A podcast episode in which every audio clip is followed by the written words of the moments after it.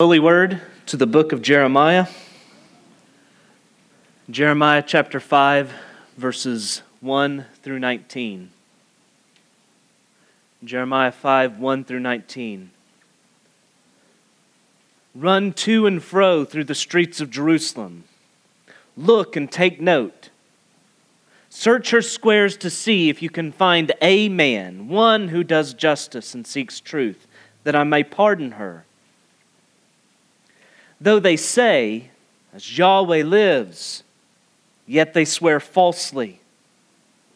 O Yahweh, do not your eyes look for truth? You have struck them down, but they felt no anguish. You have consumed them, but they refused to take correction. They have made their faces harder than rock. They have refused to repent. Then I said, These are only the poor. They have no sense, for they do not know the way of Yahweh, the justice of their God. I will go to the great and will speak to them, for they know the way of Yahweh, the justice of their God. But they all alike had broken the yoke, they had burst the bonds. Therefore, a lion from the forest shall strike them down, a wolf from the desert shall devastate them, a leopard is watching their cities. Everyone who goes out of them shall be torn to, in pieces because their transgressions are many, their apostasies are great. How can I pardon you? Your children have forsaken me and have sworn by those who are no gods. When I fed them to the full, they committed adultery and trooped to the houses of whores. They were well fed, lusty stallions, each neighing for his neighbor's wife. Shall I not punish them for these things, declares Yahweh? And shall not I avenge myself on a nation such as this? Go up through her vine rows and destroy, but make not a full end. Strip away her branches, for they are not Yahweh's. For the house of Israel and the house of Judah have been utterly treacherous to me, declares Yahweh. They have spoken falsely of Yahweh and have not said, He will do, and, and have said, He will do nothing. No disaster will come upon us, nor shall we see sword or famine. The prophets will become wind. The word is not in them. Thus shall it be done to them. Therefore, thus says Yahweh, the God of hosts Because you have spoken this word, behold, I'm making my words in your mouth a fire, and this people wood, and the fire shall consume them. Behold, I'm bringing against you a nation from afar, a house of Israel, O house of Israel, declares Yahweh. It is an enduring nation. It is an ancient nation, a nation whose language you do not know, nor can you understand what they say. Their quiver is like an open tomb. They are all mighty warriors. They shall eat up your harvest and your food. They shall eat up your sons and your daughters. They shall eat up your flocks and your herds. They shall eat up your vines and your fig trees. Your fortified cities in which you trust, they shall beat down with the sword. But even in those days, declares Yahweh, I will not make a full end of you. And when your people say, Why has Yahweh our God done all these things to us? You shall say to them, As you have forsaken me and served foreign gods in your land, so you shall serve foreigners in a land that is not yours. This is the word of the Lord. Thanks be to God. Let's pray.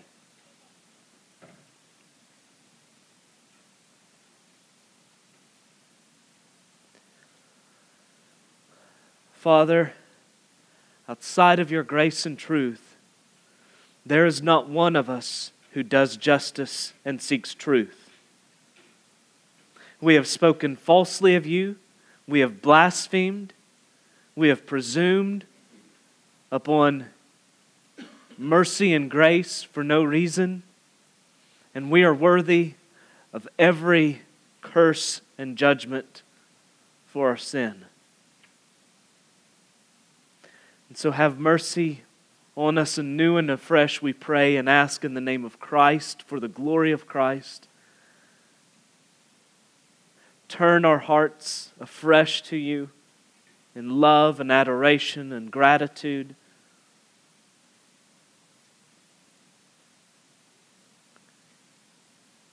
Father, we pray for your church at large that has so often spurned your grace, that you would grant true repentance. And we pray you would keep us from denying you.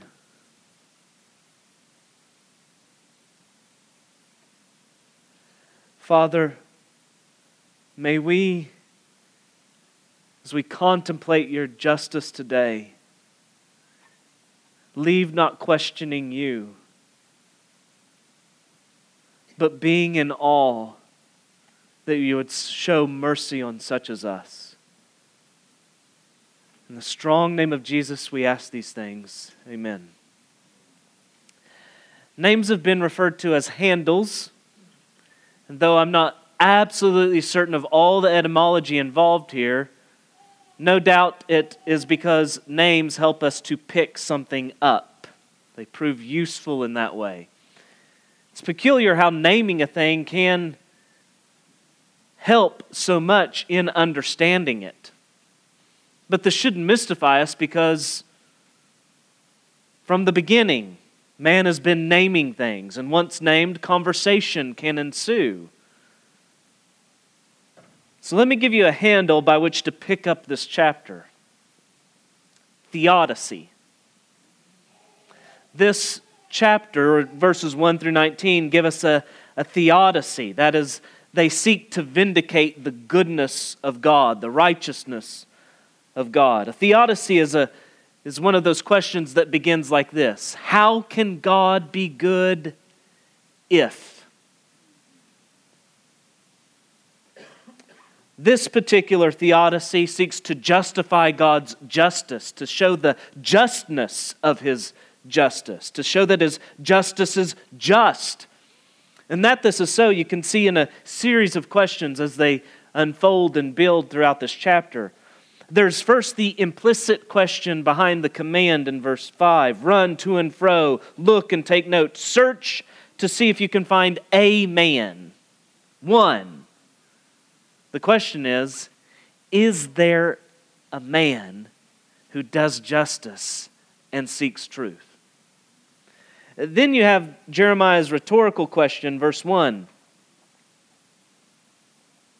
O Yahweh, do not your eyes look for truth?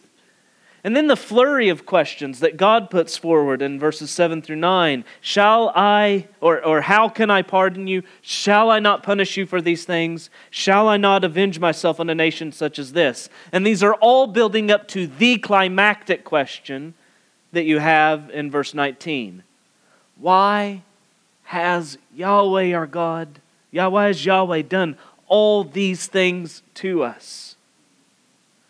So, the command of verse 1, along with the rhetorical questions posed in verses 7 through 9, and the conclusion of verse 14, all answer the question of verse 19, showing the justice of verses 15 through 18. Let me run through that again. The command of verse 1 search with the rhetorical questions posed in verses 7 and 9 How can I? Shall I not? Shall I not? And the conclusion of verse 14 Therefore, judgment. All answer the question of verse 19 Why? Showing the justice, the justness of the judgment in verses 15 through 18. The theme of verses of chapter, excuse me, chapters 5 through uh, 4 through 6, the theme of 4 through 6 is judgment, and in the middle, chapter 5, you have this theodicy showing the righteousness of God's wrath. God calls for a thorough search to be done of Judah to find a single man who does justice and seeks truth. And once again, these commands, as we saw in chapter 4 at the beginning of, of last week's passage, 4 and verse 5, these commands are all in the plural. Y'all run, look, take note, search. So God is again calling upon the nation to obey, and this time, whereas she was before to speak a message to herself, this time she's to examine herself. And whenever you're looking for a needle in a haystack, it's reassuring to know that you have an army helping you. But whenever you are looking for a needle in a haystack, it's likely because someone has told you that a needle is there. In this instance, the way God poses the command, that's called into question. We have a haystack, but is there a needle? And if there is, the quickest way to find it would be to set fire to the haystack. The search that Judah is to carry out shouldn't be a hard one. It shouldn't be a search for a needle in a haystack, it should be a search for wheat in a wheat field. In chapter 2 and verse 21, God said that He had sown choice seed, pure seed, and planted a choice vine. So it shouldn't be hard to find grapes. What God is looking for here is what He has sown. And what He has sown is covenant love and faithfulness. And that's what He's expecting in return. This search for truth and justice here should be thought of in covenantal terms. Truth here can be, is translated as faithfulness by the Christian Standard Bible. Um, that's a that's a perfectly along the lines of what's being communicated here. And, and further, you, you see that whenever you notice how often there's this pairing of justice and truth, and, and so often righteousness thro- is thrown in there with them, and hesed, covenant love, steadfast love. These are all terms that are jumbled together to communicate covenant fidelity to the one who's redeemed them and called them into covenant relationship. And so Yahweh has sown covenant love, and that is what he's expecting in return. And he promises if one, just one needle is found, he will not set fire to the haystack. Or to use the biblical metaphor, if there's just one piece of grain, he will not blow away all the chaff by the hot wind out of the east. God isn't asking them to do something illogical here. He's not asking them to find a square circle. He's asking them to search for what should be, but isn't. Does this search remind you of any earlier biblical episode? You remember in Genesis 18 where Abraham pleads on behalf of Sodom? And do you recall the theodicy that's set up by Abraham there? Will you indeed sweep away the righteous with the wicked? Suppose there are 50 righteous within the city. Will you then sweep away the righteous, sweep away the place and, and not spare it for the 50 righteous who are in it? Far be it from you to do such a thing, to put the righteous to death with the wicked, so that the righteous fare as the wicked. Far be that from you. Shall not the judge of all the earth do what is just?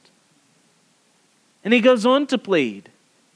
Suppose 45, 40, 30, 20, 10. And God, in immeasurable grace, stoops to say, Even if there are 10, I will not destroy the city. And now he calls upon Judah to find one. And now we shouldn't be really strict and wooden in how we understand what is being communicated here because Jeremiah is in Judah. And we will see a small handful of other persons who are, who are righteous as well. But the point is this the wickedness of Judah exceeds that of Sodom. Searching for wheat in this wheat field has become as difficult as finding a needle in a haystack. And whenever condu- they are conducting this search, they shouldn't be fooled by the tares. Though they say, as Yahweh lives, they, yet they swear falsely. In chapter 3 and verse 1, we saw that Judah's return was presumptuous. Chapter 3 and verse 5, her pious words were empty, but her wicked deeds were full. Chapter 3 and verse 10, she did not return with her whole heart, but in pretense. It was show. And so it was that Yahweh called for his people to swear as Yahweh lives, chapter 4 and verse 2, to swear as Yahweh lives in truth and in justice and in righteousness. To make their vows, their covenant vows of repentance to Yahweh in truth and justice. And now do you see he's calling for them to search for any who seek truth and do justice. And all their vows are empty of those very things. While Judah is renewing her vows presumptuously in pretense, her wanton eyes are scanning the crowd for her lovers, hoping they're adoring the beauty that's been heaped upon her by her covenant husband. Jeremiah tells us Yahweh is not fooled by this. Verse 3 O Yahweh, do not your eyes look for truth? Yahweh explained to Samuel Yahweh sees not as man sees. Man looks on outward, the outward appearance, but Yahweh looks on the heart. And that was spoken concerning David, the same David who charged his son saying, Yahweh searches all hearts and understands every plan and thought. If you seek him, he will be found by you. But if you forsake him, he will cast you off forever. Several times in Jeremiah, we're told that Yahweh tests the hearts and minds of men. 1120, 12.3, 17.10, 20.12. And so it is that Israel's pledge, the ring of her pledge of fidelity to her Lord is seen to be made of fool's gold, and God is not fooled. He realizes, he, he recognizes it for the cheap trinket that it is, and he puts it through the furnace of affliction so it will be made obvious what it is. He strikes, verse 3, but they feel no anguish. He consumes, but they take no correction. Their faces are as hard as rock. They refuse to repent. Or, as Jeremiah put it earlier in chapter 3 and verse 3, they have the forehead of, the, of a whore and they refuse to feel shame. Now, you note what's happening again is that Jeremiah is obeying where the nation failed. He is surveying the nation.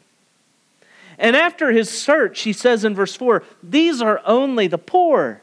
They have no sense. They do not know the way of Yahweh. Now, don't you know, in our politically correct atmosphere, that would be met with instant backlash today. But what's Jeremiah getting at? Well, you notice the comparison between the poor and the great is not one of wealth, but of knowledge. And wealth is a factor here. Who are the great that he's referring to? Because there is an element of wealth. Who are they? They're the Levites the priests, and the kings. They're the great. But the point of contrast is their knowledge. For this reason, the Levites were the ones who were to instruct and teach. And the king, upon his coronation, was commanded by God to write his own copy of the law that he might do it. You see, that is why they know the way of Yahweh, the justice of their God. And yet, all alike have broken the yoke, burst the bonds. They've proven unfaithful to the covenant. The results of this survey then are the same as that one that we see in Psalm 53, God's survey that he does. God looks down from heaven on the children of man to see if there are any who understand, who seek after God. They have all fallen away. Together they have become corrupt. There is none who does good, not even one. Have those who work evil no knowledge, who eat up my people as they eat bread and do not call upon God? But in that instance, God is surveying the pagans who are eating up his people. In this passage, the survey is of God's people themselves. And they've all fallen away. And it's for this reason because their transgressions are many, their apostasies, their betrayals are great, that a lion shall strike, a wolf devastate, a leopard is ready to pounce upon any who would leave their cities. Sadly, the search for righteousness, for justice, for truth, for faithfulness, for steadfast love proves too often just as futile in churches.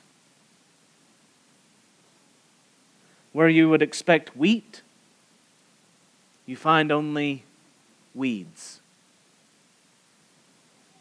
All the vows, oh, there's lots of speech, but all the vows the pledges of love are made of fool's gold. And the furnace of affliction proves them so. Whenever the state says bow to the golden image of homosexuality, when they bend the knee, it's only showing the one that they proposed to long ago. Whenever the ratio of weeds began to exceed begins to exceed the number of the, the amount of wheat, that stack will not be long before the fire consumes it. When the salt loses its saltiness, it's good for nothing but to be cast out and trodden under the foot. Whenever a branch doesn't abide in the vine and proves fruitless, it's tossed into the fire. Whenever this pyrite ring, this fool's gold, is cast into the fire, it isn't that God is shown to be unloving, but those who claim to be his people proved unfaithful. They're exposed as false. Now, we must not forget that we are every one of us sinners. Grace is unmerited, justice is deserved. But where grace is spurned, judgment is doubly merited. And that's what we have here. And so God asks, verse 7, How can I pardon? One shouldn't presume on pardon when they've forsaken Yahweh and sworn by false gods. Yahweh has fed them, and yet they commit adultery, trooping to the house of the houses of whores. Yahweh's faithfulness has been met with infidelity. So, how can he pardon when they're like well fed stallions who release their energy in adultery? They're taking the blessedness that Yahweh has heaped upon them and using that to fuel their covenant infidelity. Shall not he punish and avenge them? Verse 9. Justice, wrath, punishment, condemnation. These are expected this side of Eden. They're not shocking, they're not surprising. And so, having so questioned his people in verses 7 through 9, how can I? Shall I not? Shall I not? He then commands the pagan nation in verses 10 through verses 10 and 11. They're to go through her vines and destroy, strip away her branches because they are not his. They've proven treacherous. They've betrayed their covenant Lord. Does not much of this remind you of those words of Christ when he said, I am the true vine, John 15. My Father is the vine dresser. Every branch in me that does not bear fruit, he takes away, and every branch that does bear fruit, he prunes, that it may bear more fruit. Already you are clean because of the word that I've spoken to you. Abide in me, and I in you, as the branch cannot bear fruit by itself unless it abides in the vine. Neither can you unless you abide in me. I am the vine, you are the branches. Whoever abides in me and I in him, he it is that bears much fruit, for apart from me you can do nothing. If anyone does not abide in me, he's thrown away like a branch and withers, and the branches are gathered, thrown into the fire, and burned. Now, here, as though as it appears the pruning is severe, it's not complete. There's this glimmer of hope, verse 10. Make not a full end.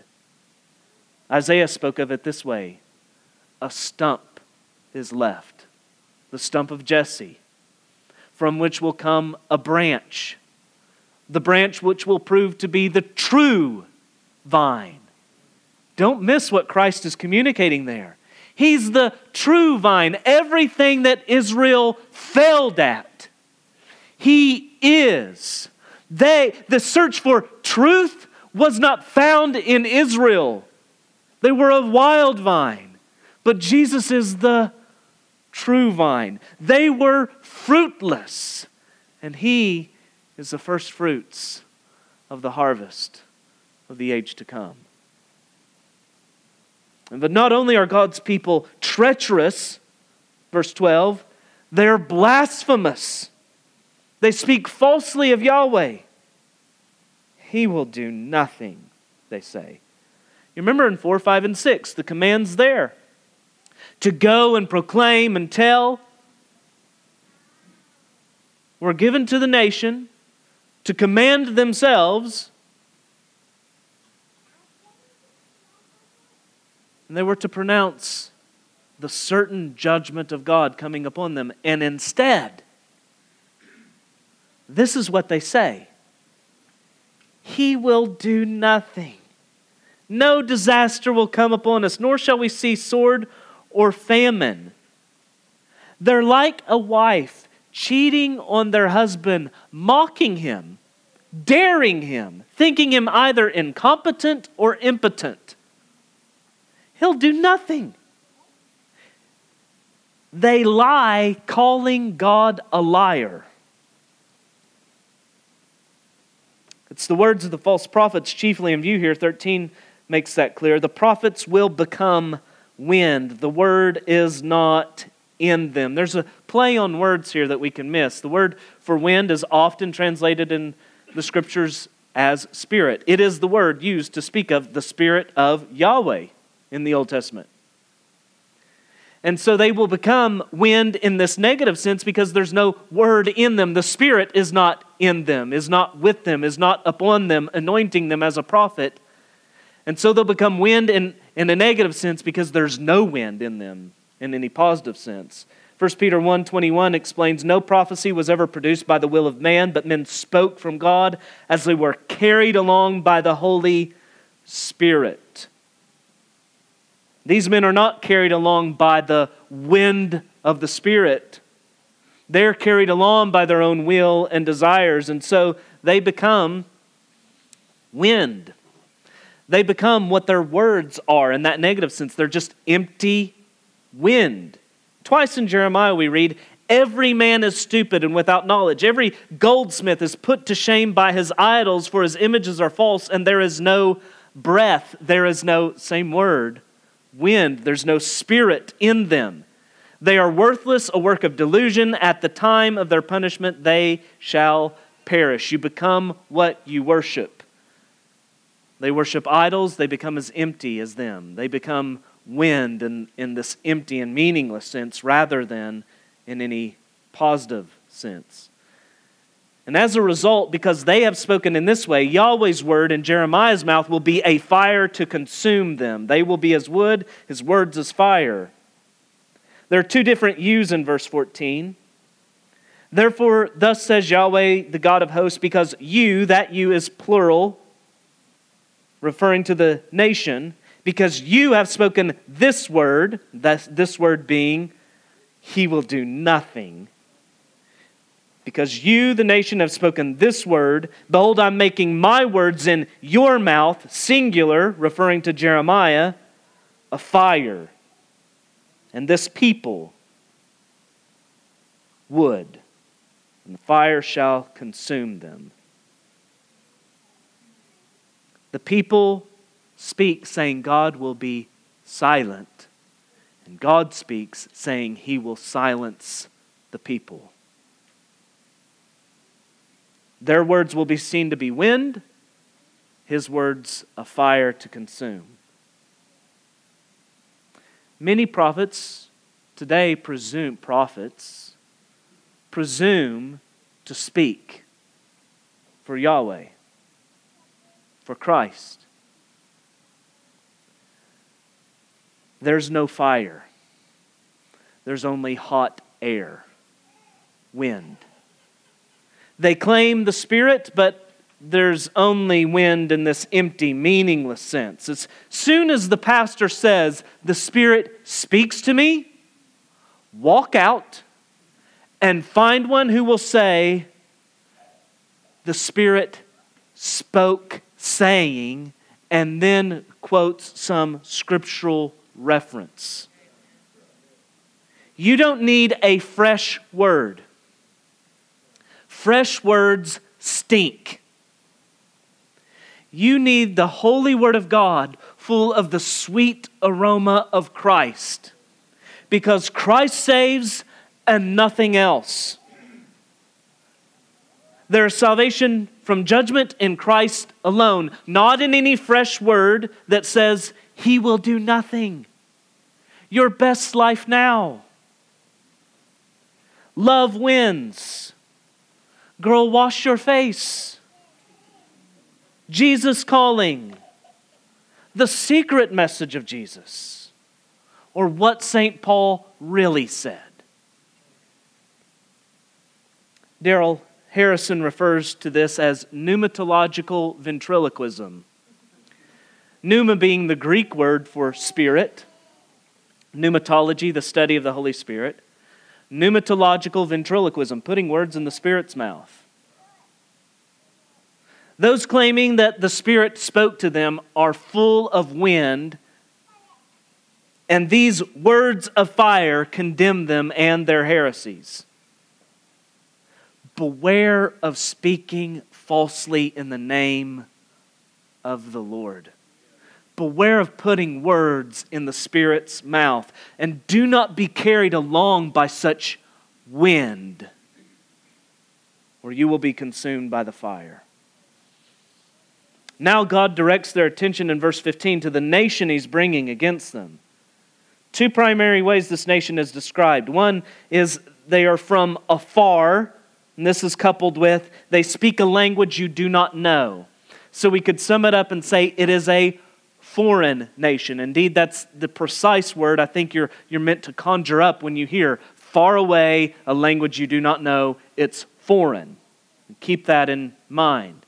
The second way they're described is it's an ancient nation, an enduring nation. Now, what should pop into our heads if, if we're saturated in the scriptures as we read this description? I think we should recall a story that's summed up this way.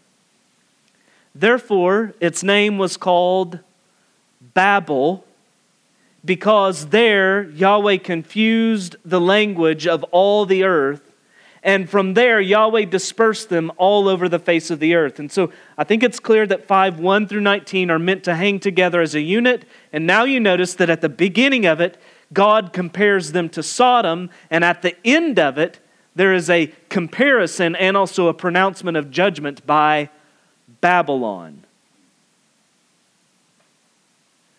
There's going to be confusion on their part. They're going to be dispersed, and the works of their hands brought to nothing. And so then, from the who of this nation, we turn to what they do in verses 16 through 17. Their quiver is full of death. I think that's the idea of the metaphor. It's an open tomb. Or it could be the idea that as the grave is never full, we, hear we hear the, the proverb say, it, it's never satisfied. The idea is that their quiver isn't satisfied, it's, it's an open tomb, it's devouring. Which goes along with the next description. Their mighty warriors eat up harvest, son, daughter, flock, herd, vines, fig trees, destroying the fortified city with a sword. And yet, once again, there's this glimmer of hope in verse 18. I will not make a full end of you. But so it is that we come to the question why has Yahweh our God done all these things to us? Why? Keep in mind that we have a particular question here. Why has Yahweh our God done all these things to us? You shouldn't think of the answer given here as a universal answer to theodicy in general, but it is an answer to a theodicy in particular. The answer you're given here won't satisfy for Job, for instance. And yet, behind every question why, there is the same good and holy and righteous God. And there is the same ultimate answer for his glory. In reply, Jeremiah is to answer, As you have forsaken me and served foreign gods in your land, so you shall serve foreigners in the land that is not yours. They forsake their God for the foreign, he forsakes them over to the foreign. He lets them know you cannot just eat the foreign for dessert. You will have it as your full course, and you will find it's not so sweet then. You'll be made to taste its bitterness. Does this not recall what we saw in chapter 4, where his justice meets their transgressions perfectly? God's justice is poetic. It's not that God's justment is seen, justice is seen to be excessive in this instance, but their sin, rather. Why, they ask? And the answer sin. So, although we said this is a this isn't a universal answer to the question why, in one sense, in another it is. Because underlying all human suffering ultimately, foundationally, is the sin of Adam that plunged us all into corruption. That's not to say that the particular suffering you're facing now is due to some particular sin, cause and effect in that way. But it is to say that all our agony is a result of God's curse. And this should remind us that the judgment Judah faces here is the one we all deserve. And so the real question is not one of a theodicy, but an anthropodicy. It's not the goodness of God we should call into question, it's the goodness of man. It isn't the story of the Bible that doesn't jive with the reality we live under. It's the narrative of this world that we're all basically good. That doesn't make sense. We ask, why do bad things happen to good people when the question is, why do good things happen to bad people? B.B. Warfield writes Righteous men amid the evils of earth seek a theodicy. They want a justification of God. Sinners do not need a theodicy. All too clear to them is the reason of their sufferings. They want a consolation, a justification from God. We are sinners, and what hope have we save in a God who is gracious rather than merely just? Why do good things happen to bad people? Well, we could quickly answer because God is long suffering and patient and benevolent. But that answer doesn't satisfy, does it? Because then we just ask, well, why do we get those good things? His patience, his kindness. Why, why any of that? To see why, let's return to that question that we discarded perhaps too early. Why do bad things happen to good people? One theologian answered, that only happened once, and he volunteered.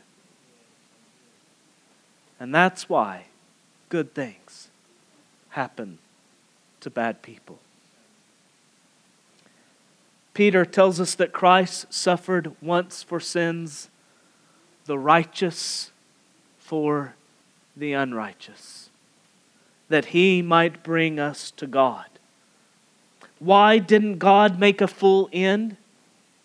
Because he had purposed in his Son to redeem sinners by the blood of Christ poured out to placate, to satisfy the justice of God.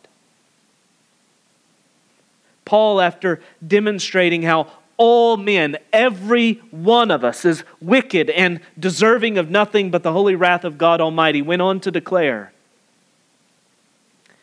but now the righteousness of God has been manifested apart from the law, meaning apart from our condemnation.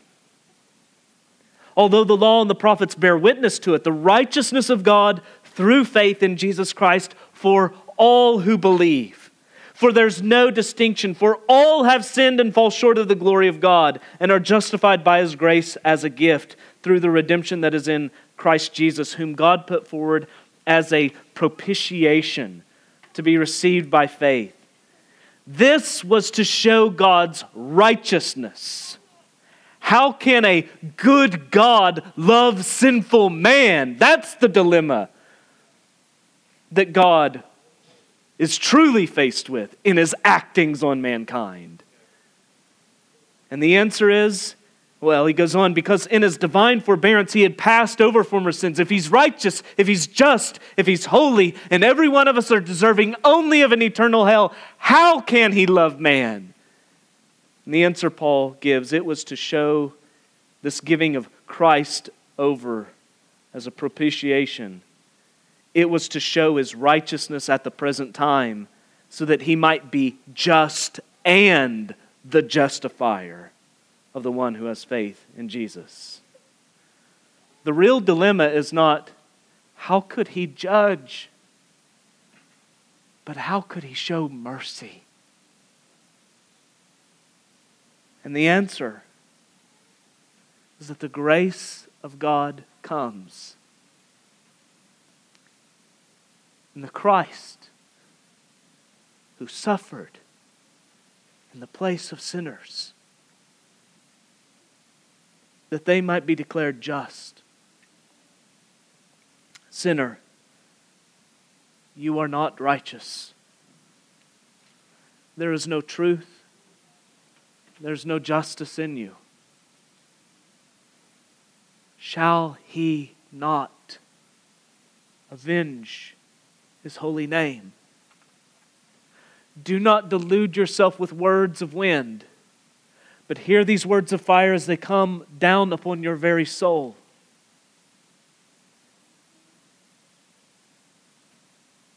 And yet, know this there is hope.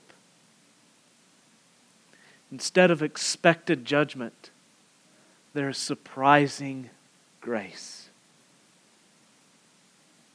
The grace is found in the Christ who was born of the Virgin the second Adam, who was everything we were not righteous, and was reckoned as everything that we are sinful, that he might bear everything we deserve God's holy wrath. Repent of your sins.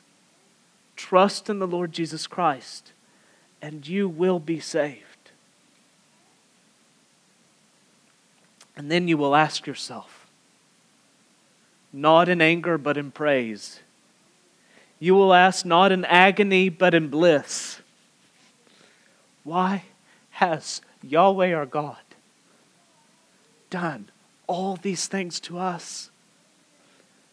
Why has He given us His Son, made us new, destined us for glory, lavished an inheritance on us? Why has He done all these things to us? And the answer we will love to give again and again, endlessly into eternity, is simply Jesus. Let's pray.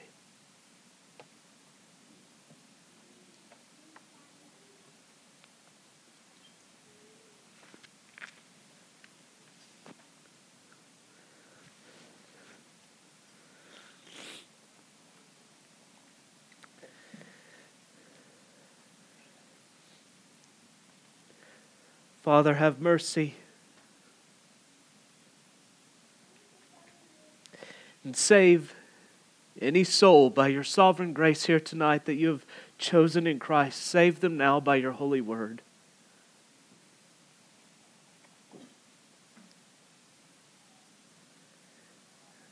And have great grace to us, your people now. Fill our hearts with gratitude, thankfulness so that you might receive the praise you are due. In Christ's name, amen.